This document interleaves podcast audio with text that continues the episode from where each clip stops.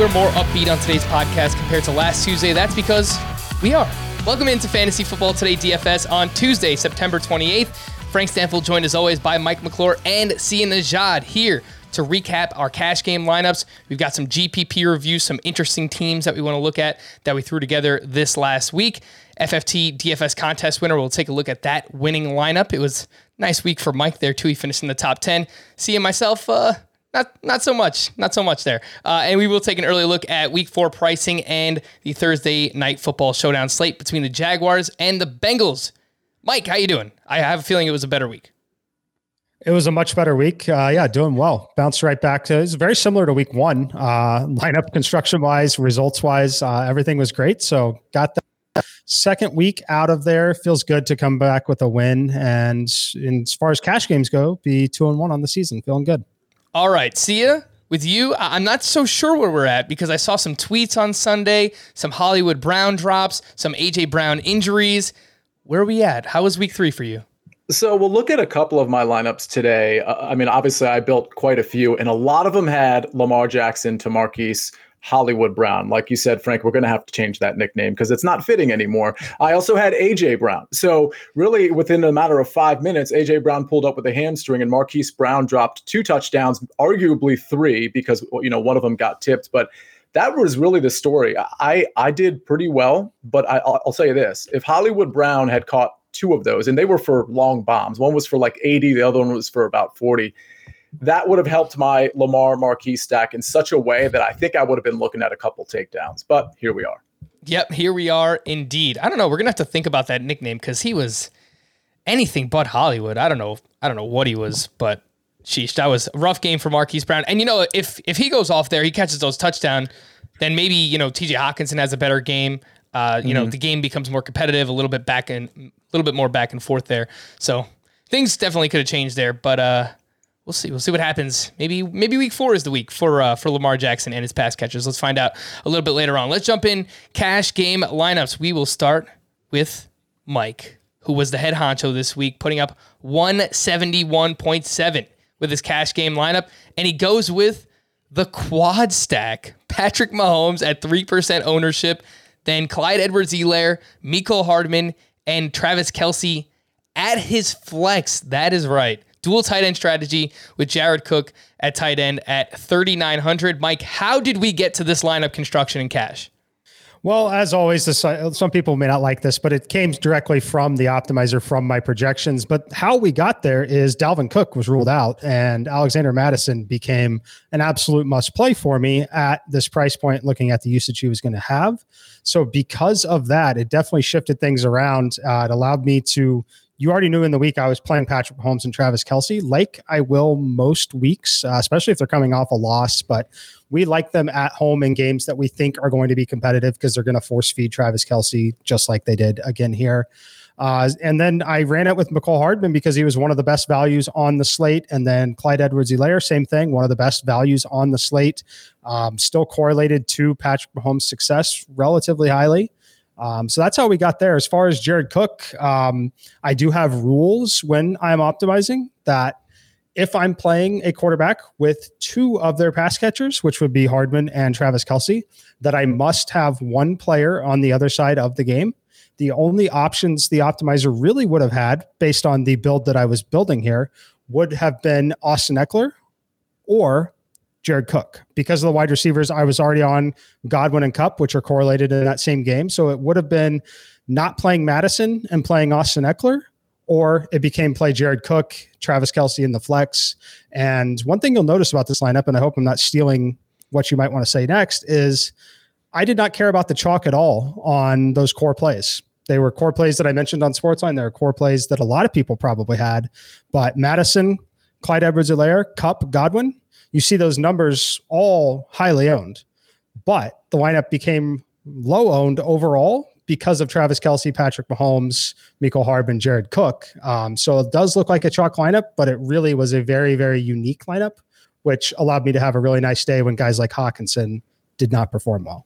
Yeah, and you'll see when we get to my cash game lineup, I I had Patrick Mahomes as well. I think everybody else in my lineup was over 20% owned, but it just happened to be a good cash week. A lot of those players hit, and we'll get to that in, in just a second.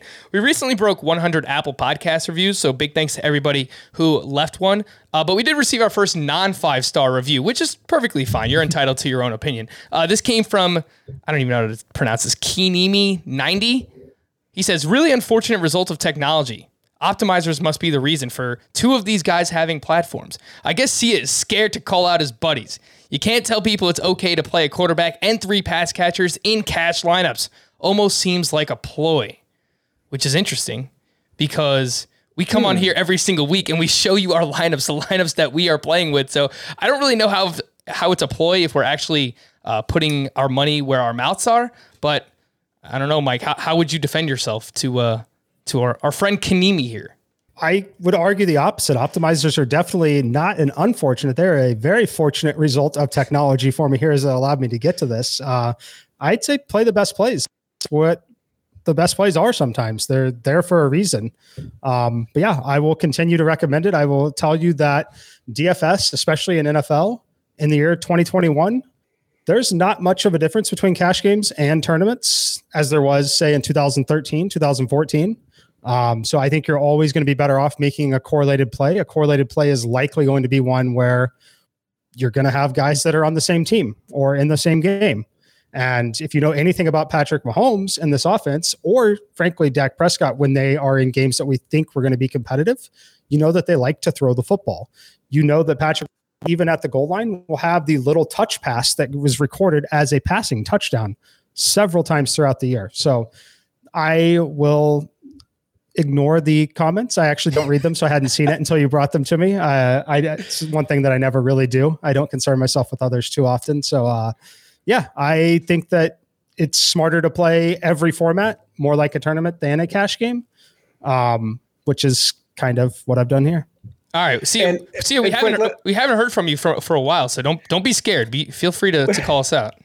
Well, I mean, yeah, Mike's the last, literally the last person in the world I would call out from a DFS standpoint. But I will say that that Kanimi or however you pronounce it. First of all, thanks for watching. Yeah, that, that's great, and we don't mind constructive criticism.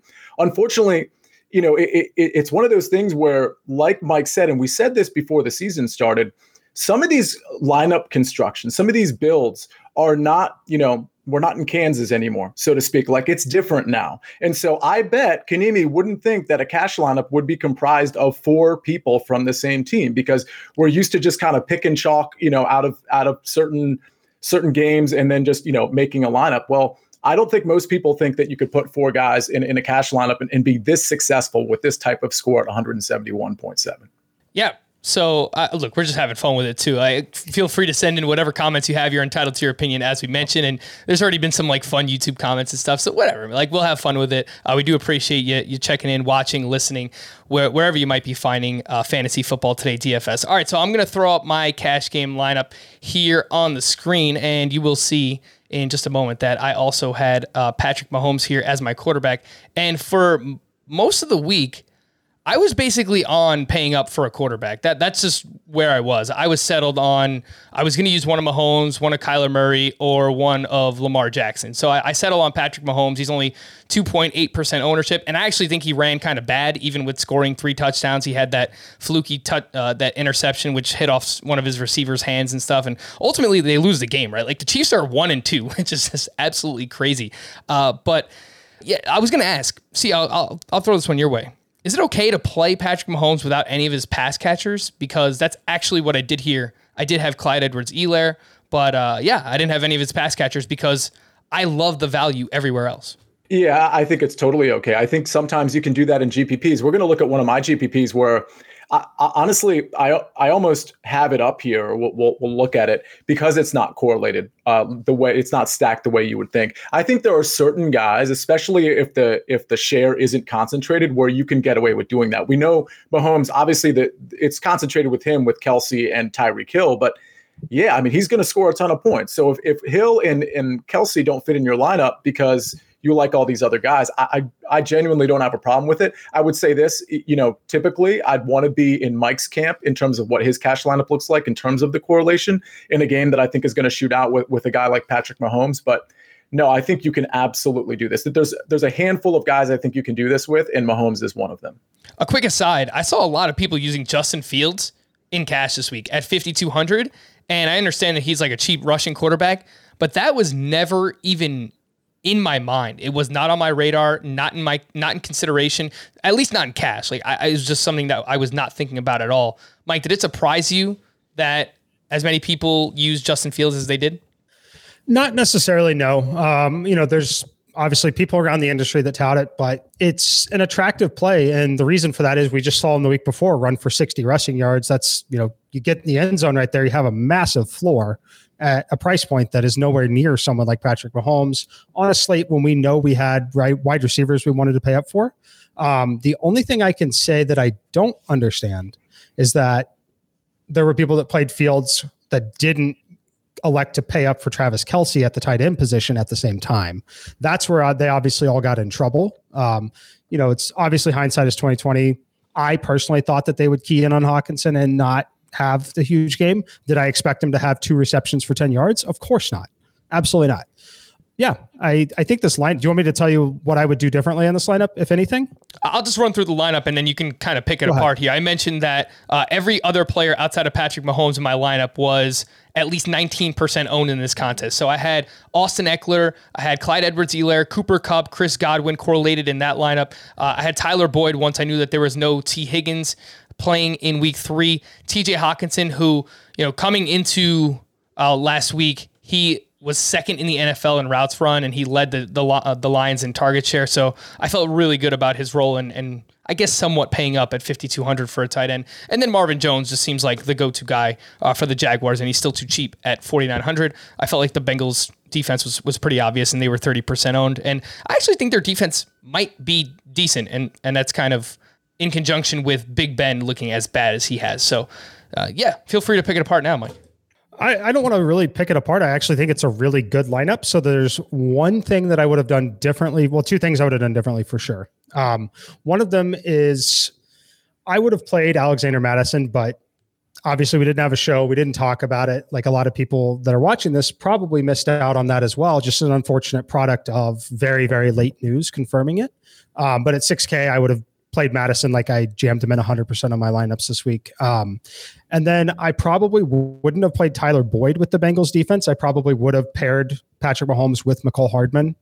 Um, and then in the process of doing that, you know, you could have played someone like Mike Williams to bring it back. Um, but things that, you know, obviously things you do in hindsight. But for me, I would have played Mattison and then I would not have paired Boyd with the Bengals D so much as I would have tried to at least if you didn't want to play Kelce or Hill, uh, I probably would have played Mecole Hardman still with Patrick Mahomes just because he was 3,900. that's yeah. it. Everything else is great, and you had a fantastic result with it. Yeah, yeah. I wind up with 159.5 here, and uh, I, I felt actually pretty strong about it. Like in in weeks past, like you know, I was a little bit iffy heading into week two. You know, having that uh, that triple stack with the Cowboys, and uh, but I, I felt right about this one going into the day, and, and I was sitting good going into the afternoon game, so I didn't even have to consider any type of late swap or anything. Uh, you, you, basically answered the question for me. Uh, was a bad process to not have either of Saquon Barkley or Alexander Mattison, who were both higher owned than Ekeler or CEH in this spot. But uh, yeah, kudos to you. You were all over Clyde last week, and, and, and he came he came through. I was worried early on because after that fumble, I'm like, oh God, what's going to happen here now with with Clyde? But so the only thing I also could say there too is the roster construction would have to look a little different. Um, in situations where we get extreme late news like that, where we know, or it, you know, generally we'll have a good idea that those chalk running backs are just simply too cheap right? They're just absolutely too cheap for the roles they're going to have.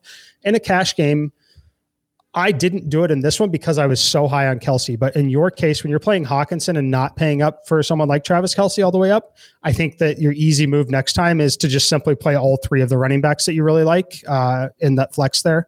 Um, just because, like, we know Saquon Barkley, right? If he returns to his old usage, he's not a six thousand dollar player. He's a 7,500 to nine thousand dollar player. Mattison stepping into that same role, very similar story, not a $6,000 player. Um, so that's just something that you'd want to consider in cash games if you're not making that big spend at a position like tight end that has a little bit different opportunity cost. All right. let's look at the only lineup that did use Saquon Barkley of the three of us, and that is see his cash game lineup. He puts up 113.08. Lamar Jackson up at the top.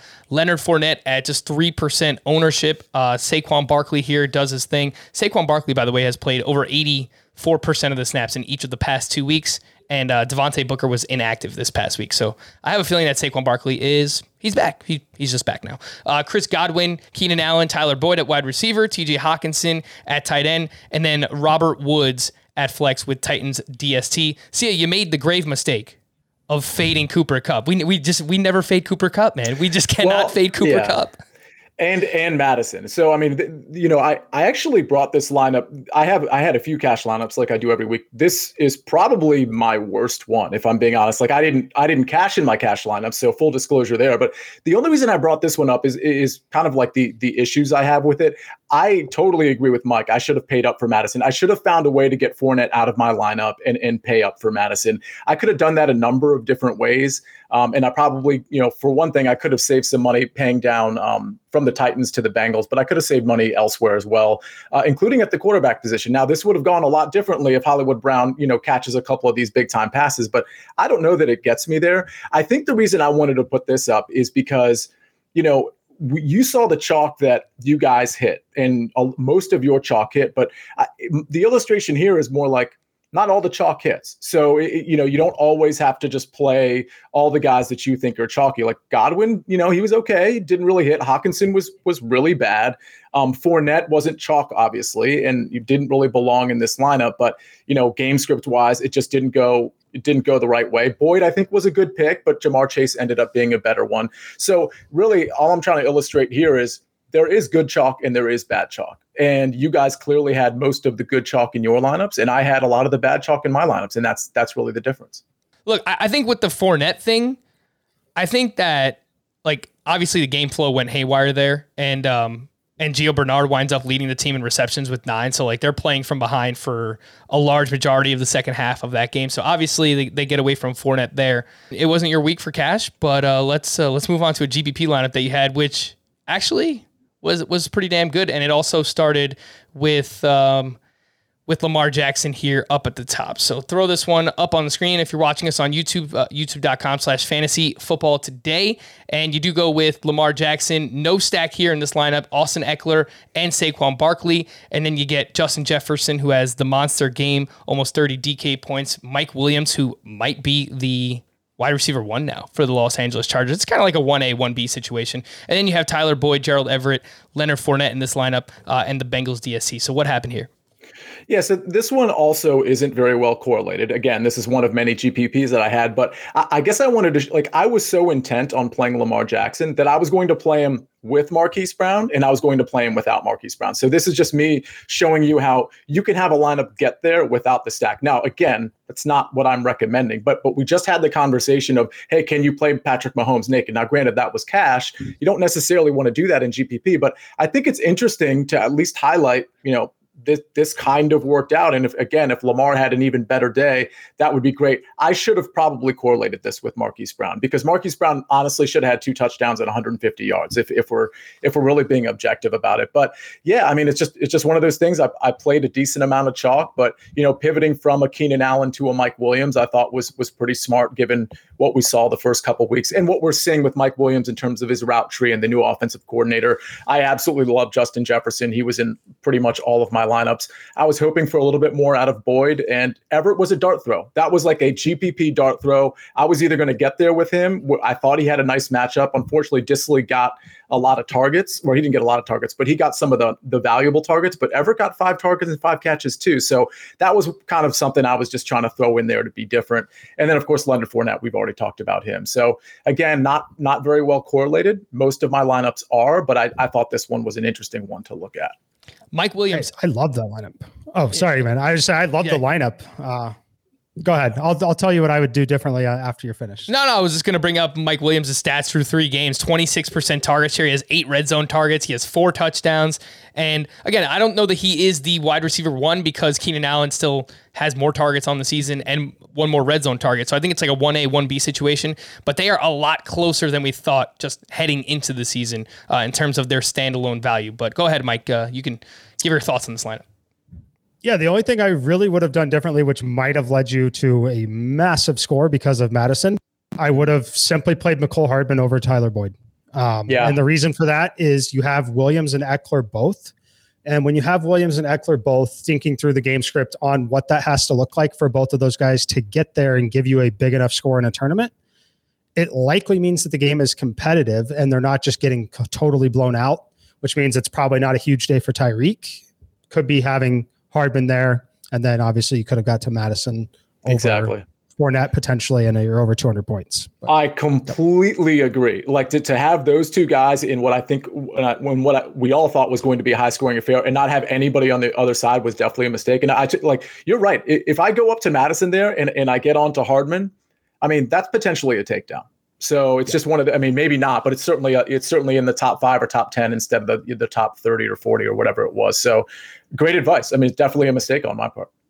And I, I think that you'll notice there will be at least one or two ancillary pieces every week in the Chiefs offense that are going to have value just because the Chiefs are as good as they are. And uh, the Tyreek Hill and Travis Kelce still make up 50% of the target share for the Chiefs.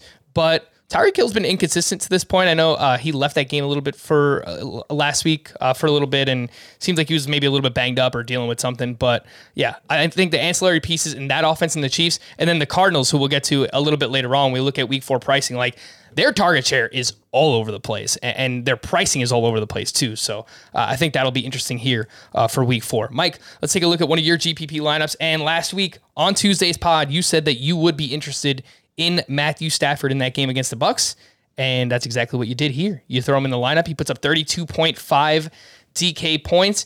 And this looks a lot like your cash game lineup or a cash game lineup because you have Stafford with the dual stack. You have Robert Woods and Cooper Kupp, You have Chris Godwin on the bring back. You have chalky running backs with Mattison and Clyde Edwards Helaire, Hardman and Kelce, Those are your guys here. So I think that makes a lot of sense.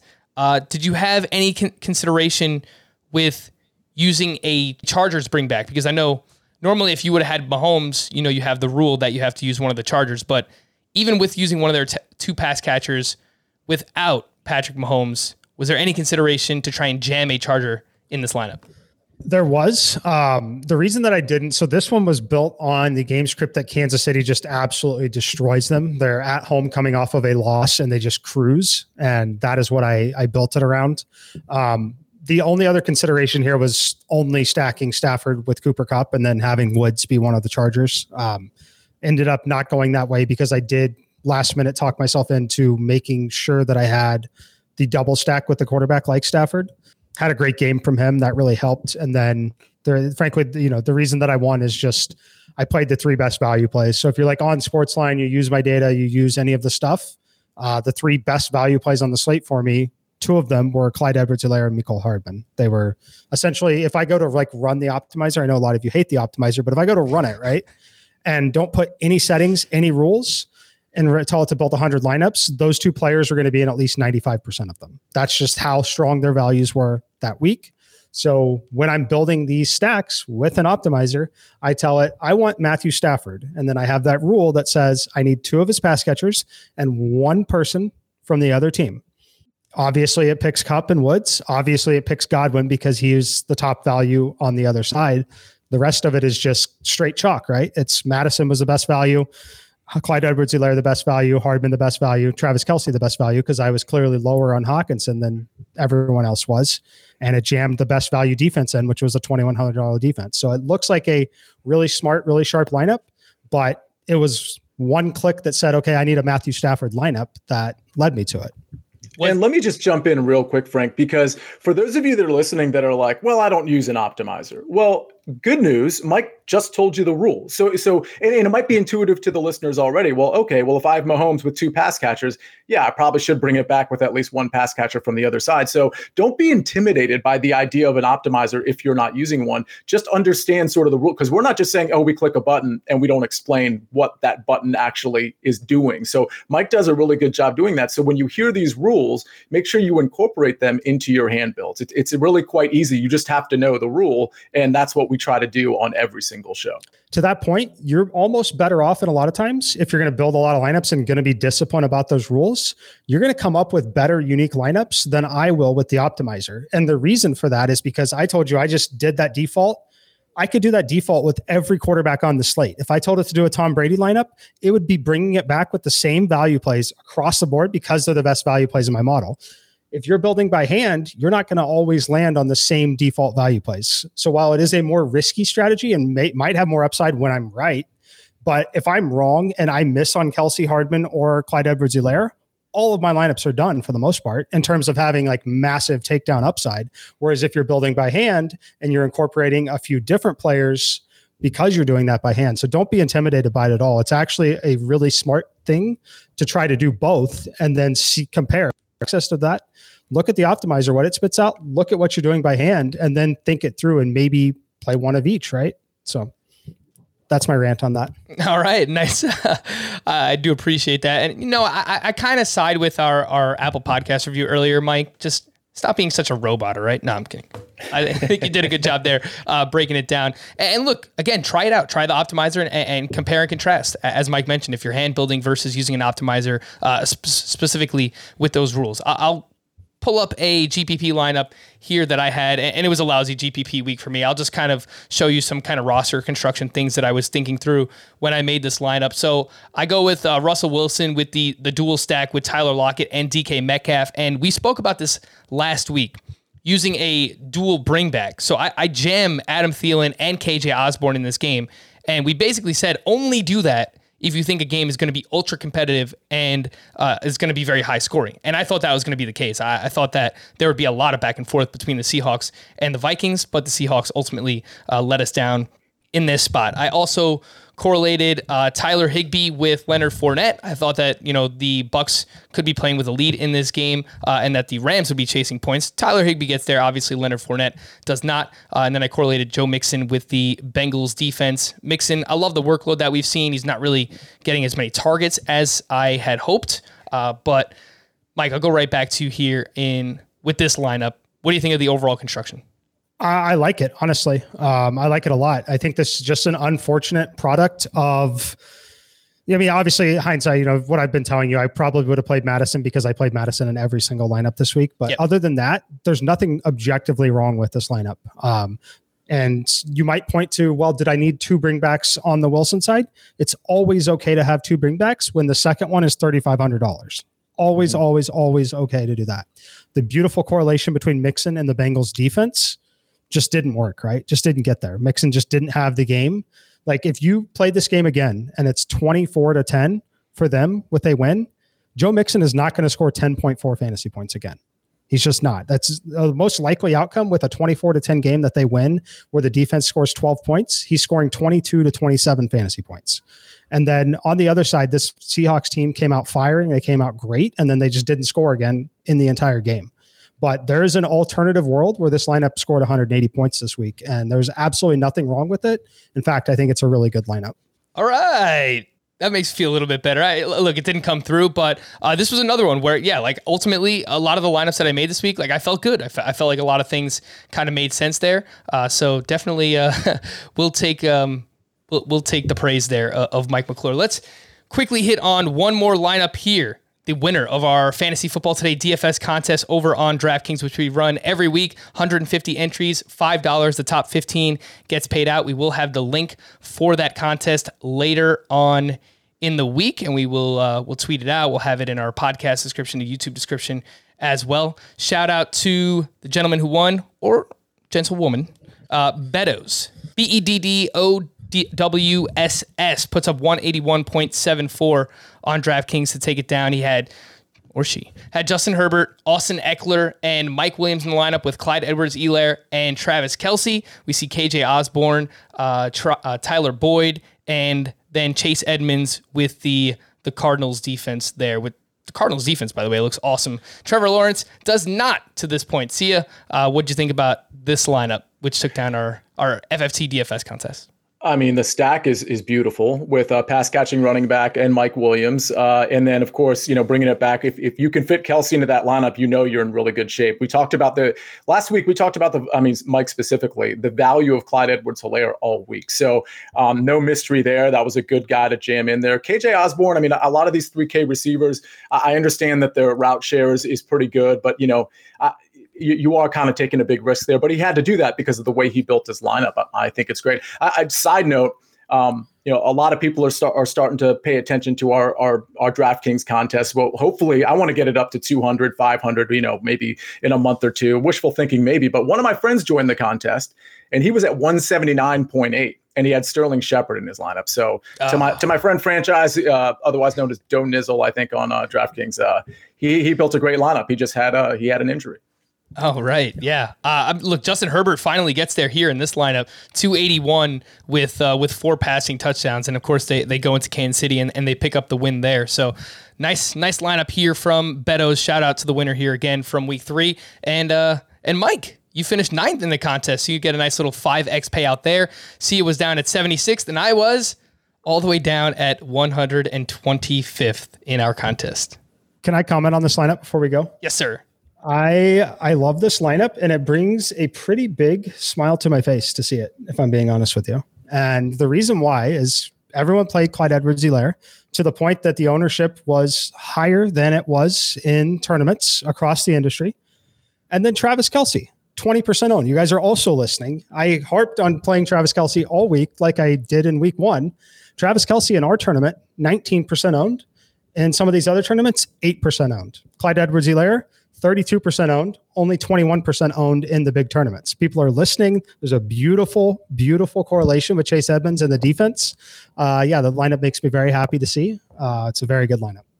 All right. Before we move on to anything else this week, if you follow fantasy football and the industry closely, then it's very likely that you've already heard about the tragic and unfortunate passing of Mike Tags Tagliere, who was the lead fantasy football analyst over at FantasyPros. And while I never had the chance to meet Mike in person myself, I, I did interact with him multiple times on Twitter throughout the years and would like to echo the praises of many others that have laid out to this point. Uh, by all accounts, Tags was extremely genuine and one of the hardest workers in the industry.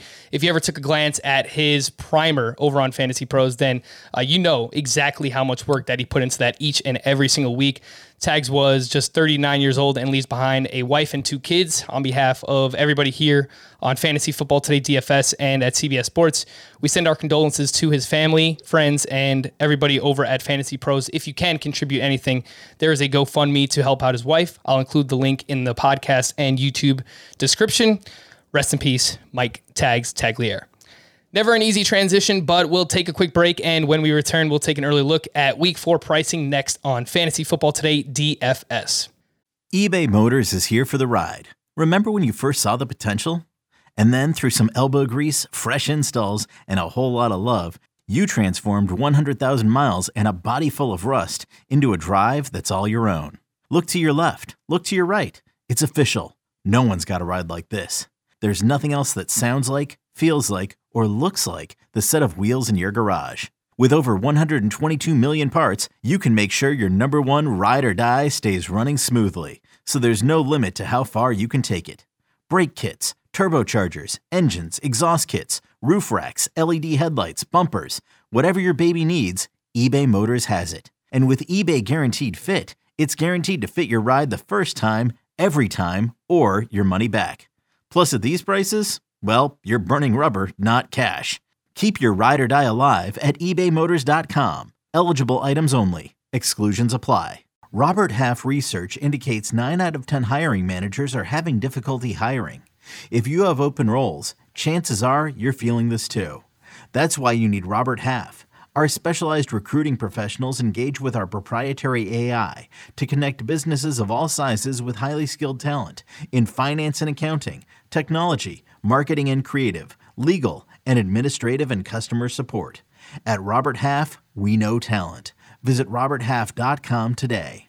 All right, week four pricing is here, and we have four quarterbacks at 7,500 or more. Patrick Mahomes at the Eagles, 81 $8,100 with a 40, uh, 54 and a half point total as of now in that game. Josh Allen is going up against the Houston Texans. He is a 17 point favorite. He is 8K, just had a massive, massive game against the Washington football team. Kyler Murray is at the Rams. That game also has a 54 and a half point total. He's 7,800. And then Lamar Jackson is at the Denver Broncos, the unbeaten Denver Broncos. He is 7,500. Sia, your early thoughts on the elite tier of quarterbacks in week four? So, of the elites, I like Patrick Mahomes the best. No surprise there. I think that KC Philly game will be relatively competitive, but Philly just doesn't have the the resources on the back end to cover anybody on the Kansas City offense. Not only is their secondary bad as it was, but just last night on the Monday Night Football game, they lost their safety. Uh, and so they're going to be even more banged up or I guess bad than they were before. KC coming off a loss. I mean, I could really see Mahomes just kind of rubbing it in here and, and putting up four to five touchdowns. Other than that, Josh Allen is interesting to me mostly because the implied total for Buffalo is 32.5, which I believe is the highest on the slate. It's not going to be a super competitive game, but the interesting side note there is it looks like Josh Allen is just going to throw no matter what quarter it is and no matter what the score is. I mean, it's almost like he's going for like an MVP push because he's chucking it. So I, I think that's an interesting game to stack. Um, I think there's some maybe pivots there where you could just kind of like take a piece of Zach Moss and hope he gets in the end zone in the second half, something like that. But those are the two I like the most. But I like Mahomes by far the most of those four. No, it's a good point that you bring up against Josh Allen because if you were watching that game against Washington this past week, I'm sorry, Sia. Not that I could talk, right? Like I'm a Jets fan. They're just the worst team in football by far. It's not close. But the game wasn't really competitive and Buffalo was still throwing. Like Josh Allen had 43 pass attempts in this game. He had four passing touchdowns. He added on a rushing touchdown. You're right. It looks like they're they're just kind of trying to pad his stats at this point. So 17 point home favorite for Josh Allen in week four against the Houston Texans. And I, I do like Kyler Murray quite a bit, even though he's going up against the Rams defense, who for the most part, just performed pretty well uh, against Tom Brady. You know, he got some garbage time production. Uh, Kyler is 7,800, and that game has a massive point total as well. Other quarterbacks in games with a 50 plus total this week. Russell Wilson is at the 49ers in a divisional matchup. He's at $7,100. Matthew Stafford is on the other side of that game against the Cardinals. He's his price is all the way up to 7K on DraftKings, but rightfully so. He's he's been awesome so far this year. Jalen Hurts on the other side of the Chiefs game, he's a seven point dog. He's 6,900 in this spot. Dak Prescott versus the Carolina Panthers. He did everything that we wanted him to do in week two on Monday Night Football when he threw for three touchdowns. He is 6,700. Kirk Cousins going up against the Cleveland Browns. They are two point home dogs. Uh, he is also off to a great start, 6,400 in that spot. And then Sam Darnold is at the Cowboys. He is 6K, though that Dallas Cowboys defense looks much, much improved under Dan Quinn to this point. Mike, what do you think about these mid tier quarterbacks and maybe anyone else up top that you're going to be overweight on this week? Yeah, uh, I can tell you that three quarterbacks I will have this week will be Patrick Mahomes, no surprise there, Dak Prescott, and Kirk Cousins. Those will be three of my quarterbacks. So some weeks I, I just so everyone knows, I probably should have brought it up earlier too. On main slates, I play five lineups, each five on DraftKings, five on FanDuel cash game, three and a three max, but and then two that are in large field tournaments with all five of my lineups. Typically, I will have three to four quarterbacks across those five lineups. Very rarely will I have five different quarterbacks, but right now it's looking like I'm going to have just these three quarterbacks unless value pops up and changes. Uh, and it's going to be Patrick Mahomes, Dak Prescott, and Kirk Cousins. All right, let's move on to the running back position. We have three over 8K over on DraftKings. That includes Derrick Henry at 8,800 at the New York Jets, Alvin Kamara at 8,400 versus the Giants, and Dalvin Cook at 8,100 versus the Cleveland Browns. We still have to monitor Dalvin Cook's status throughout the course of this week to see if he will be able to play. Filling in for him, we, we said Alexander Mattison's name a bunch already today, but we didn't actually mention what he did. He had 32 touches with six receptions, so he was obviously awesome uh, in that week three matchup against the Seahawks. Derrick Henry has 12 receptions through three games. He is on pace for 68 catches over a 17 game season. He has at least 31 touches in back to back games. So Derrick Henry is doing Derrick Henry things with an added wrinkle that he's actually kind of pat, uh, catching the ball now, which makes it easier to justify his price week in and week out. Alvin Kamara had that bounce back performance 27 touches, 118 total yards, and a touchdown. His 23% target share leads all running backs this season. See, what do you think about these higher price running backs? Uh, there's two that I'm interested. Actually, there's really just one I'm interested in. I think I might be willing to pay up for Alvin Kamara against the Giants, um, especially the, you know their defense is a little banged up too. I think they're going to lean on Kamara that game. I don't think I want to pay up for Derrick Henry. I totally understand the appeal. It's just not going to be for me this week. I could see a scenario where in the second half, I mean, let, let's understand Derrick Henry has been getting a ton of carries each game, 28 carries last week as well there's a scenario where in the second half they're up so big it's it's McNichols time, or, or I think I'm saying that name right. So um, yeah, I, I like Derrick Henry, but not enough to pay 8,800 for him. Some mid tier standouts for me Najee Harris at the Packers, 6,800. He had 19. Yes, you're hearing that correctly. 19 targets last week, 14 receptions, over 100 receiving yards. And Big Ben looks cooked. He looks absolutely done. I, I, don't know what they're going to do. I know that there's already been reports that the the organization is kind of worried over Big Ben, uh, and they should be. But this also came with Diontae Johnson Johnson out, so uh, we'll see what his status is throughout the course of the week. But it was just check down after check down after check down, and it all went to Najee Harris last week. Jonathan Taylor is all the way down to 6,300. He's at the Miami Dolphins, and then D'Andre Swift is averaging 20 DK points, and he's 6,200 at the Chicago Bears. Uh, Swift is second among running backs in the NFL in both targets and receptions. So Mike, those are a few names that stand out to me: Najee Harris, Jonathan Taylor, uh, D'Andre Swift. Of course, there's a few more lower down if you want to mention. Like Chuba Hubbard's going to be filling in for Christian McCaffrey. He's 5,900. Uh, Chase Edmonds, the old trusty Chase Edmonds.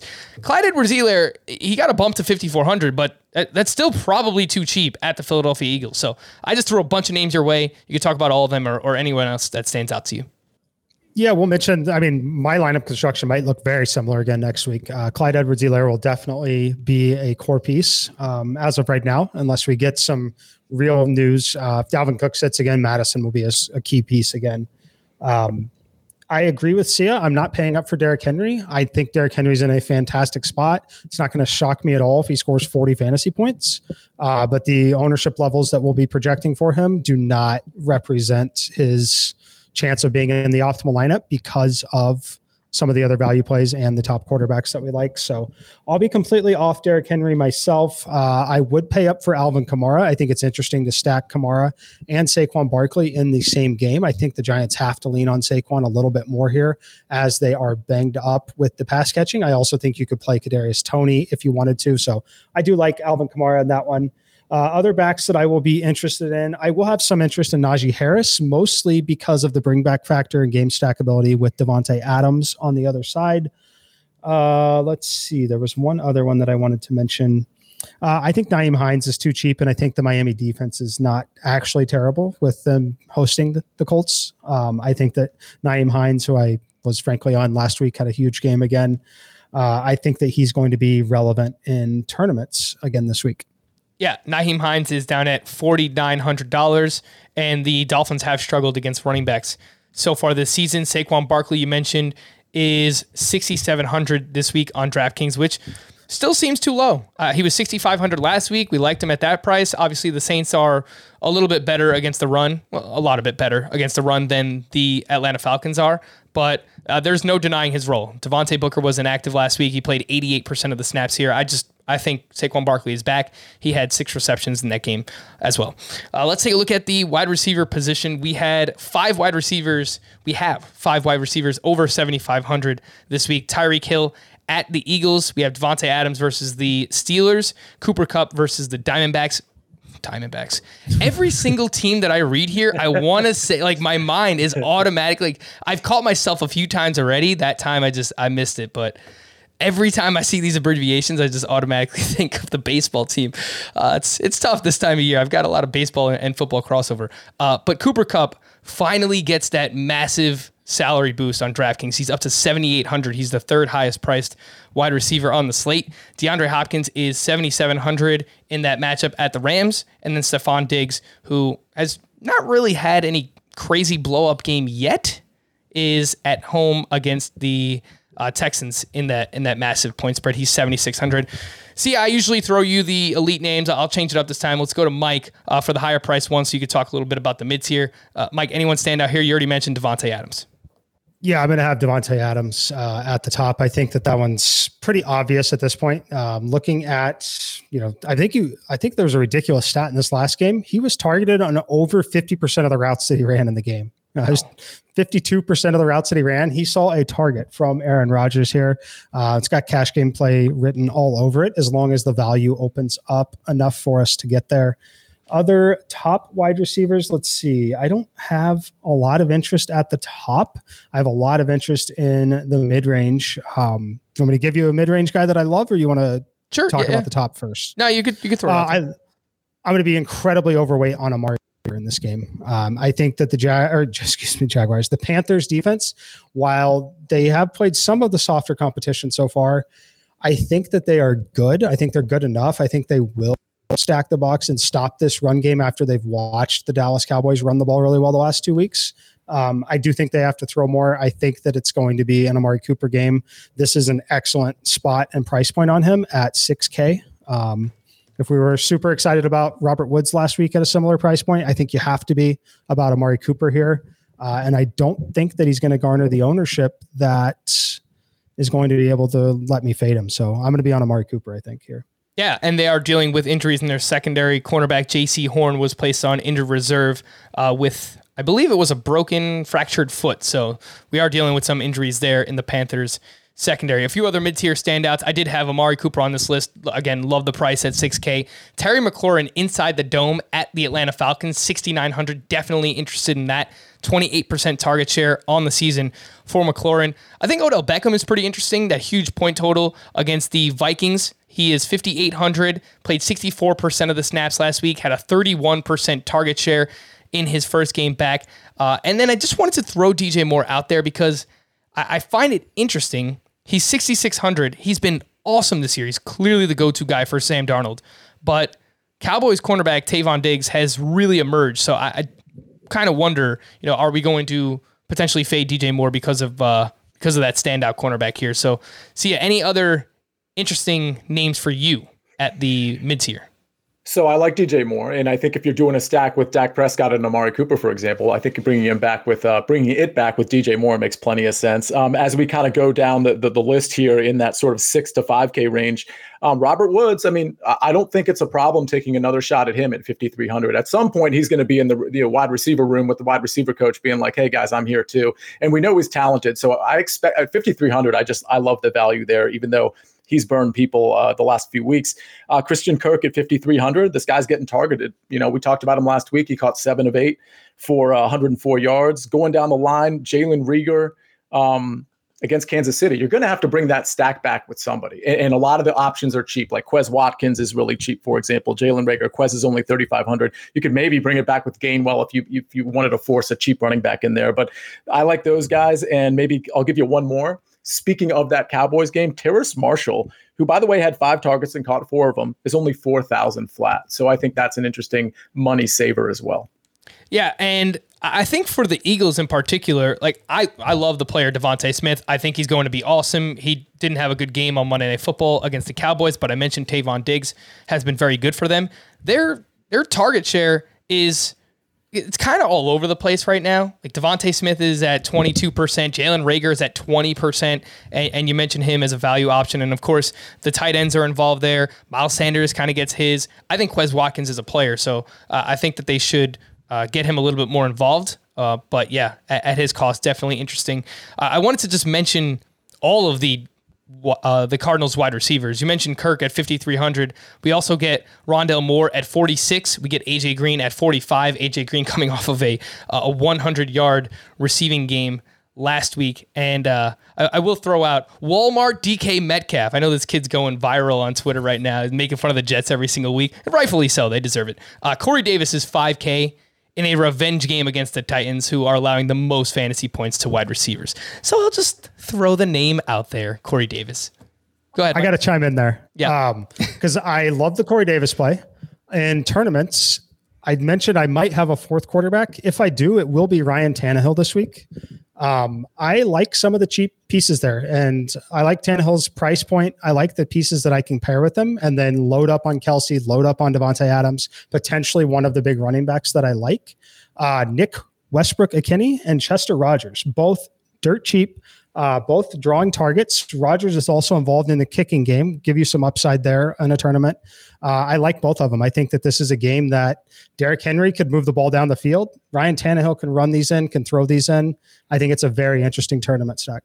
All right, let's take a look at the tight end position. Of course, we have Travis Kelce standing alone up at the top. He is at the Philadelphia Eagles at 8100 and then we have uh, George Kittle all the way down to 59 so his his value is plummeting right now. TJ Hockenson is at 5800 and then a few value plays that caught my my eye. Uh, Dalton Schultz the two touchdown game he's coming off of that with uh, he's 3400 we have Noah Fant who has a, a pretty stable role in the offense 4300 up against the Baltimore Ravens. And then Tyler Conklin in that big total, 53 point total game, uh, coming off a pretty big game, seven receptions and a touchdown last week. He is 3,500 up against the Cleveland Browns. So, a lot of moving parts here. See. We get Kelce, we get you know some mid tier, and then and then there's some value too. Anyone else standing out to you?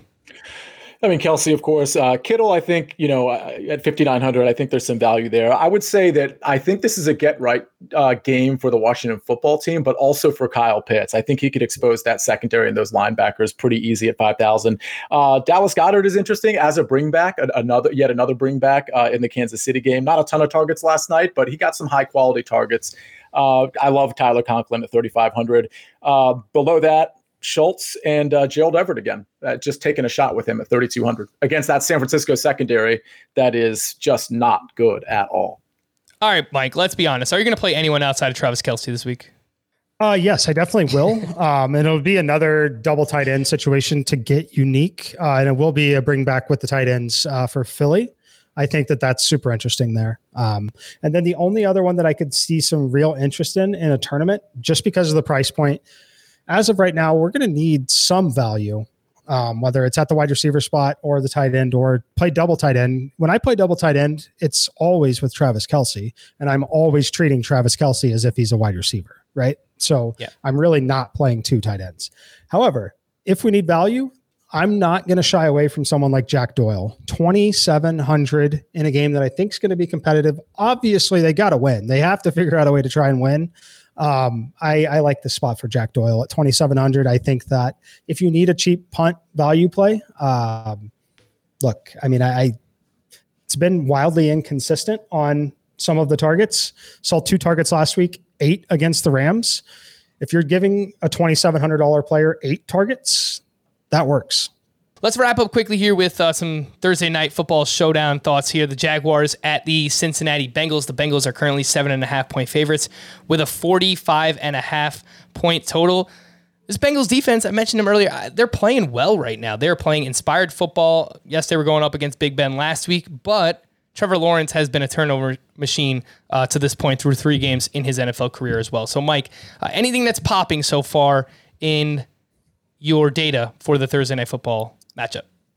Uh, just I, I, think that it's a really good bounce back spot for Mixon uh, after that that last game there. So I'll have a lot of him. Um, I do think that the game's going to end up being competitive. I think it's probably obviously this is a game that Trevor Lawrence has circled. It's a primetime game. It's against another young quarterback that's supposed to be very good. So I think it's a good game for the Jags. I'm not going to say they're going to go out and get their first win. Uh, if you're in the betting side, I think that they are going to cover the spread in this one. But uh, yeah, I'll be pairing them with pass catchers. I'll have a lot of Joe Mixon still. I think Mixon is going to get there through sheer volume, and I think it's going to end up being a very high scoring game.